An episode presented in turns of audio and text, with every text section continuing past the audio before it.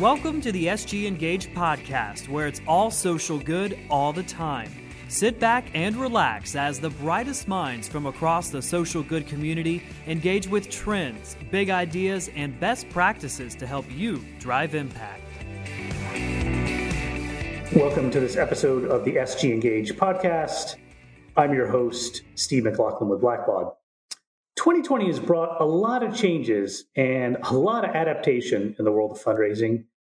Peer to peer fundraising has certainly been no exception. In today's episode, we want to understand the state of peer to peer and explore this topic in a more in depth conversation with two real experts on this subject.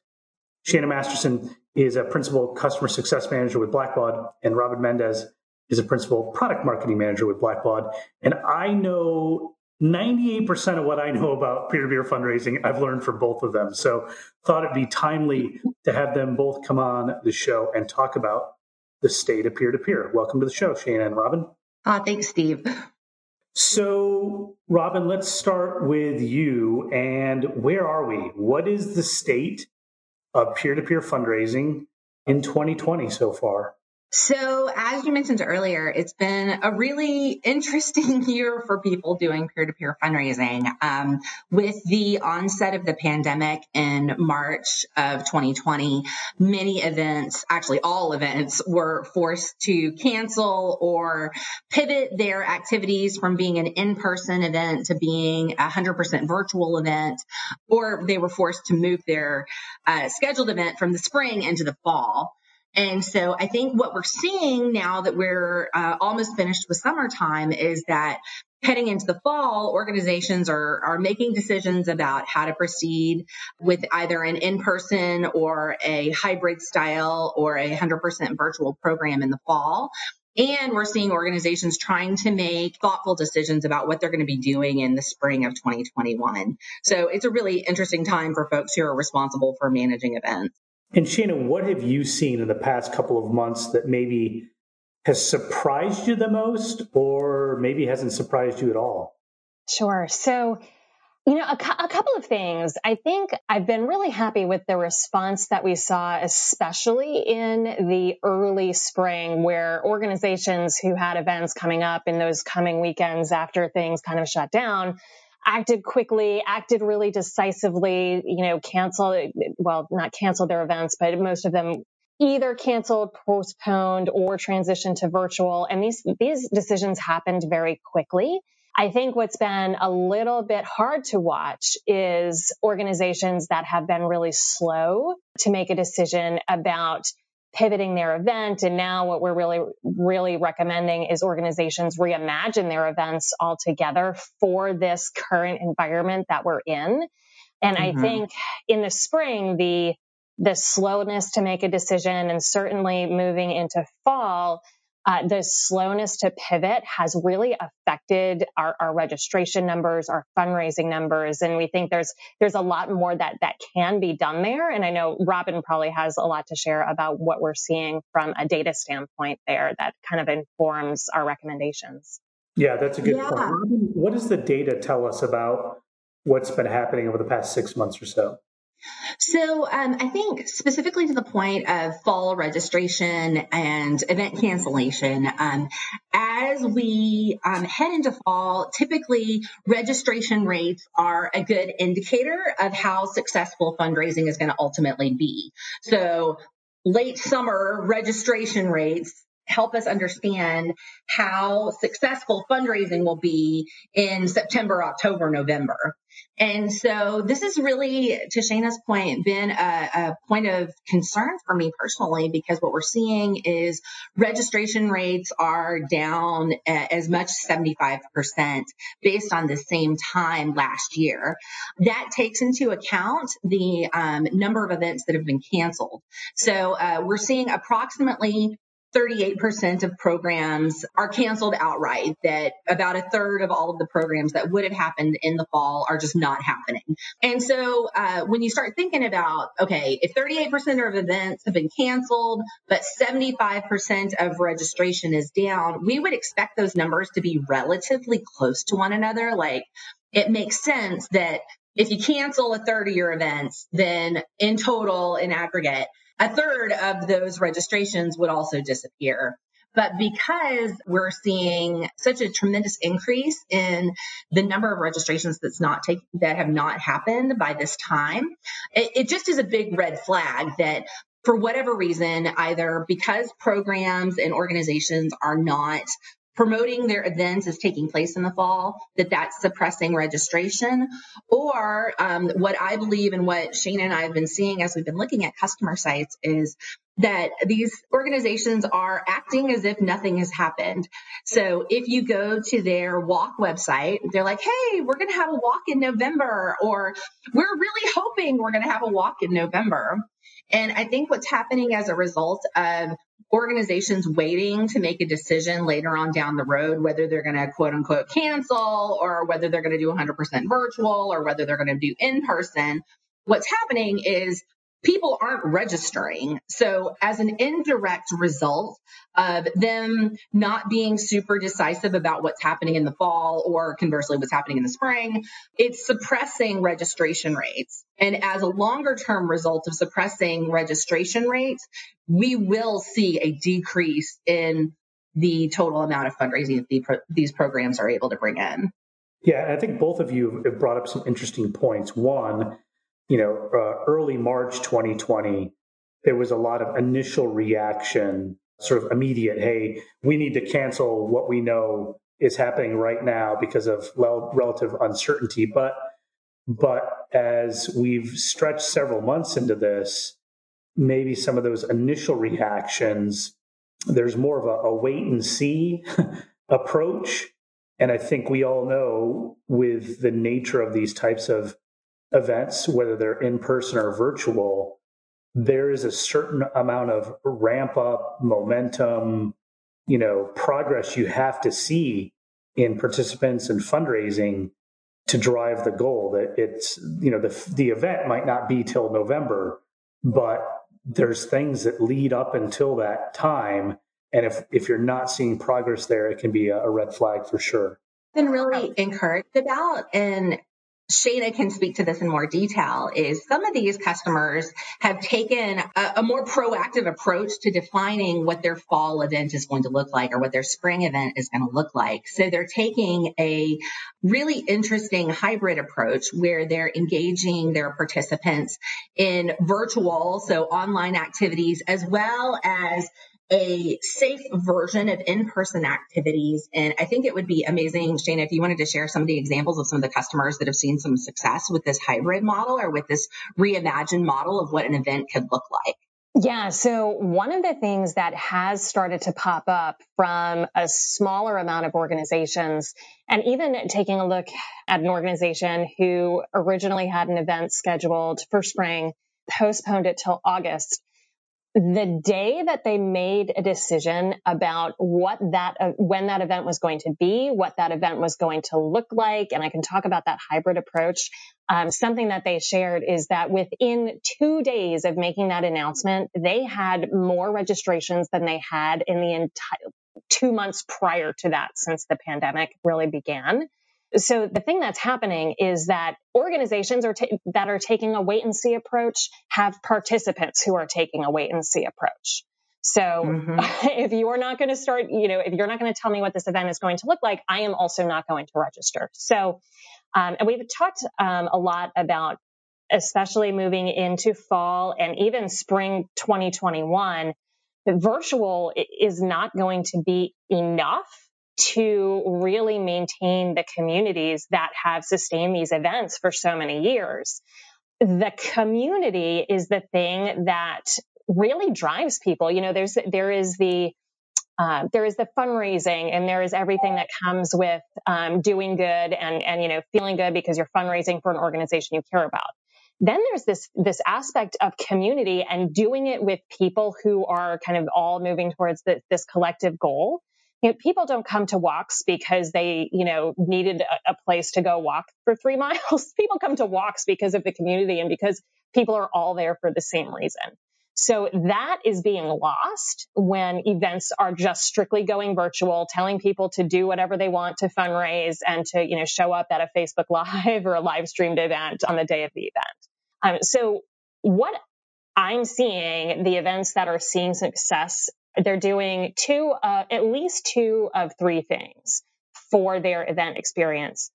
They have they do have something that is virtual is driven virtual for people that have no comfort you know re-entering the community.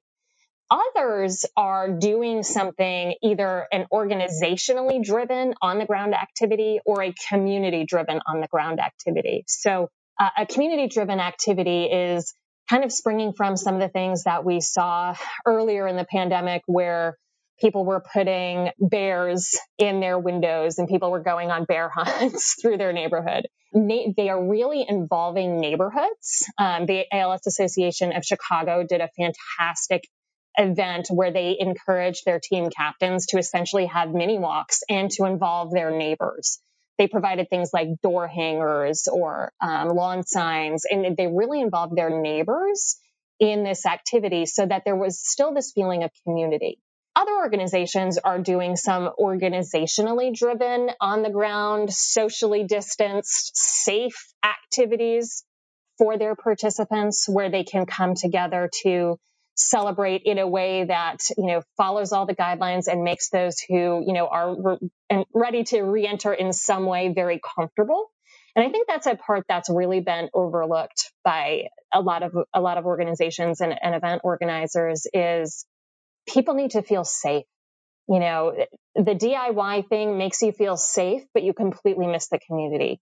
So if you are going to do something community driven or organizationally driven and on the ground, people need to be safe, feel safe with it. So simply saying, well, we're still going to have an event in October isn't going to make folks feel safe. If you say we are going to have, you know, a series of very small walks or we're going to do an honor wall that you can come and visit. Autism Speaks is doing a, a walk on wheels, which is essentially a car parade.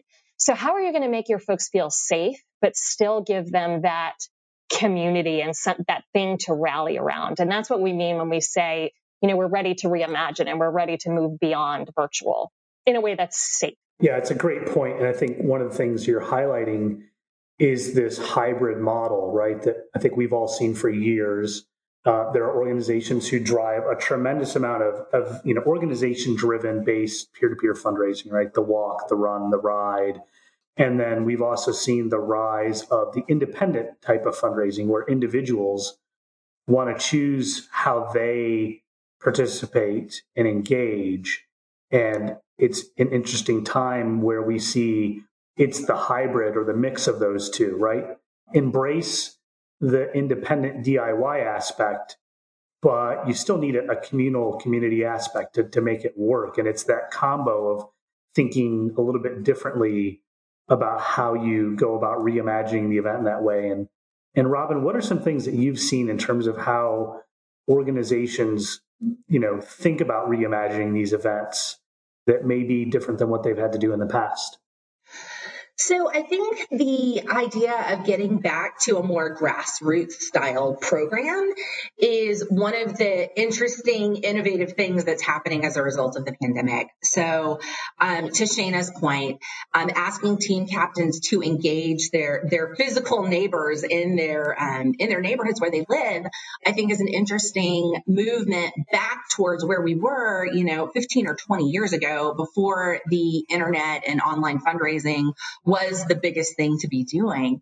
So um, I think that's a really interesting shift.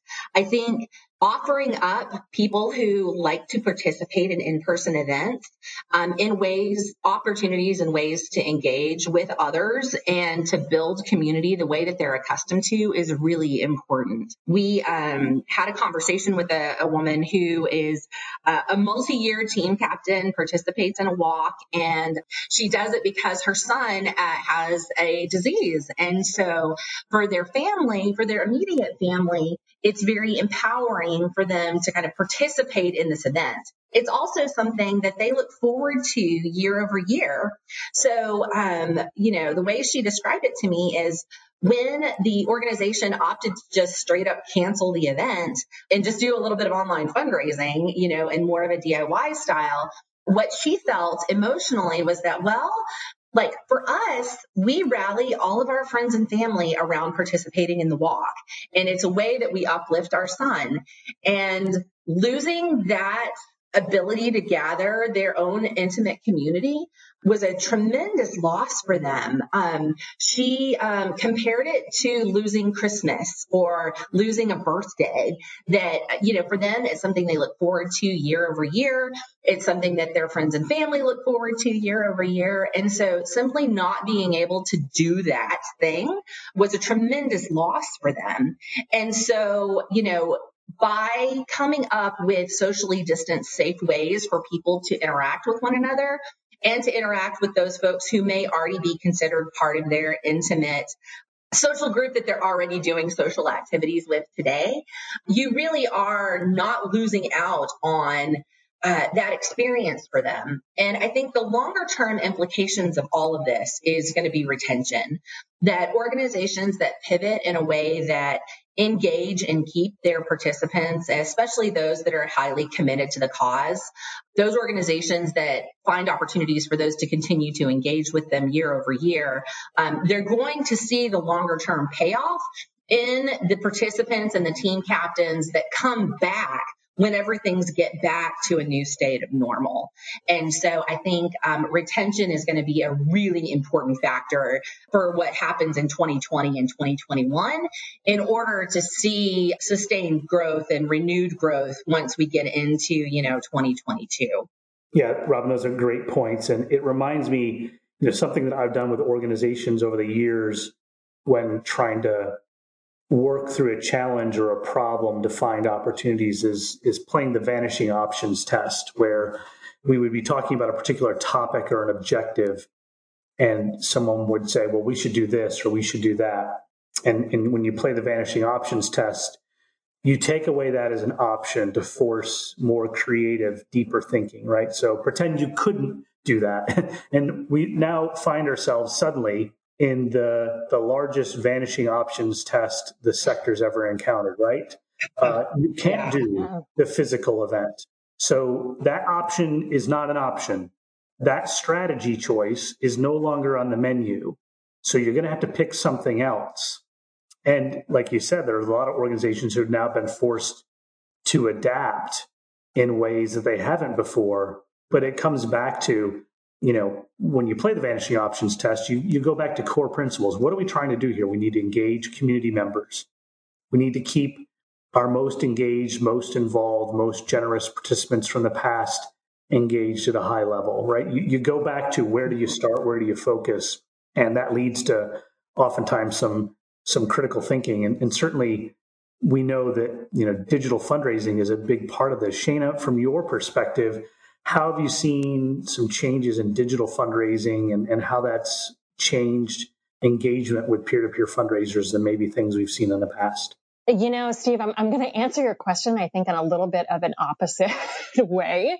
The, the digital part, I think, is, is well established at this point people are very familiar with starting a fundraising page, you know, seeing Facebook fundraisers, seeing GoFundMe. And if we think 10, 20 years ago, this was kind of a foreign concept for a lot of folks. So I think digital fundraising for causes you care about is, is very commonplace right now. I think the thing that is being forced, um, which I, you know, d- despite this being a, a, a, terrible thing, and you know, I'm, I'm stressed out in ways I didn't know was possible um, as a, ra- a, result of this pandemic. I actually think this is going to end up being a really positive thing for the peer-to-peer industry as a whole, because it's forcing us to think in ways that actually aren't digital in some ways. So going back to you know, doing little little door drops for your team captains and leaving something at their at their doorstep to, you know, to make their day and to help them fundraise. Um, picking up the phone and calling people to see how they're doing. Um, I think we got away from that. I think we swung so far to the digital side of fundraising that this is really bringing us back, understanding that our folks, you know, are a lot more comfortable with digital. Now we need to come back to the, you know, the in person, to the more personal world of actually working with our participants. So I think it's actually, it's starting to come back in the other direction. And I know that's not the question you asked, but I think that's an important shift that we're seeing, which I ultimately think is going to be helpful as we move forward into, you know, post pandemic life. No, that, and I might add good. In, in many ways, I asked the wrong question. The real question was, you know, yeah, digital, we got that, but digital, it turns out we're, we maybe we're we were over indexed on digital. We were out of balance, and mm-hmm. we needed to find a way to get back to the the other ways you engage that aren't just via traditional digital channels that that you, you actually really need to strike a balance right robyn absolutely and i think what's really fascinating about what we're seeing is the easy answer is to move 100% of your in-person event to a digital DIY style program. And what we're seeing is that's not going to be enough to sustain um, good registration rates and to sustain strong fundraising as we head into this into the fall and into the spring. You know, as the pivot happened in March, the organizations that had events in the early spring of 2020 were able to carry fundraising momentum from those activities that happened in, you know, December, January, and February. So what we saw is, is we had programs scheduled later in the spring. So, you know, late May, late June, registration rates were plummeting as well as uh, fundraising rates. So it just continued to see a decrease. So maybe a, an area to wrap up on here, and, and I'll have both of you chime in is, you know, if you're an organization and you're looking into fall and spring, what are some logical next steps or things that should be part of your next discussion or, or strategy session when it comes to reimagining peer to peer? And Shannon, we'll start with you. Okay. Yeah, I think the first thing, and and you know, again, not to not to say exciting, but creativity. We're seeing restaurants reinvent themselves and how they do business, supermarkets reinvent themselves and how they do business, schools. There is so much creativity that I have seen just at, at, at global scale that I think we need to harness a little bit more in peer to peer. And like, this is the time to take those chances. And this is the time to really write all of the ideas up on the board and then talk to your participants about what they'd like to see. So again, just doing that digital, we're just going to go all virtual flip. There's not a lot of creativity there. I think doing something to reimagine your events and, and really start to experiment and fail fast and be creative. Like this, I, we always talk about those things, but like this is the actual opportunity to make them happen. So I think, I think being, being really creative and thinking through your reimagination and keeping in mind that there are participants that probably also have opinions and ideas uh, as you go through that process. That's great. And Robyn, what would you recommend? Yeah, I mean, I think Shana hit the nail on the head that getting creative and really thinking through the community aspect of the event is is going to be super important. And that's really where we're going to see organizations thrive in in the long term with these programs. Great. Shana and Robyn, really appreciate you both being on the show. Covered a lot today, and I'm sure we'll have you back in the not too distant future to to dig into some more on this topic, which was great. We'd love to. Yeah. Thanks, Steve. Steve. Alrighty, that's it for this episode of the SG Engage podcast. This episode is brought to you by the letter P. Thanks for listening.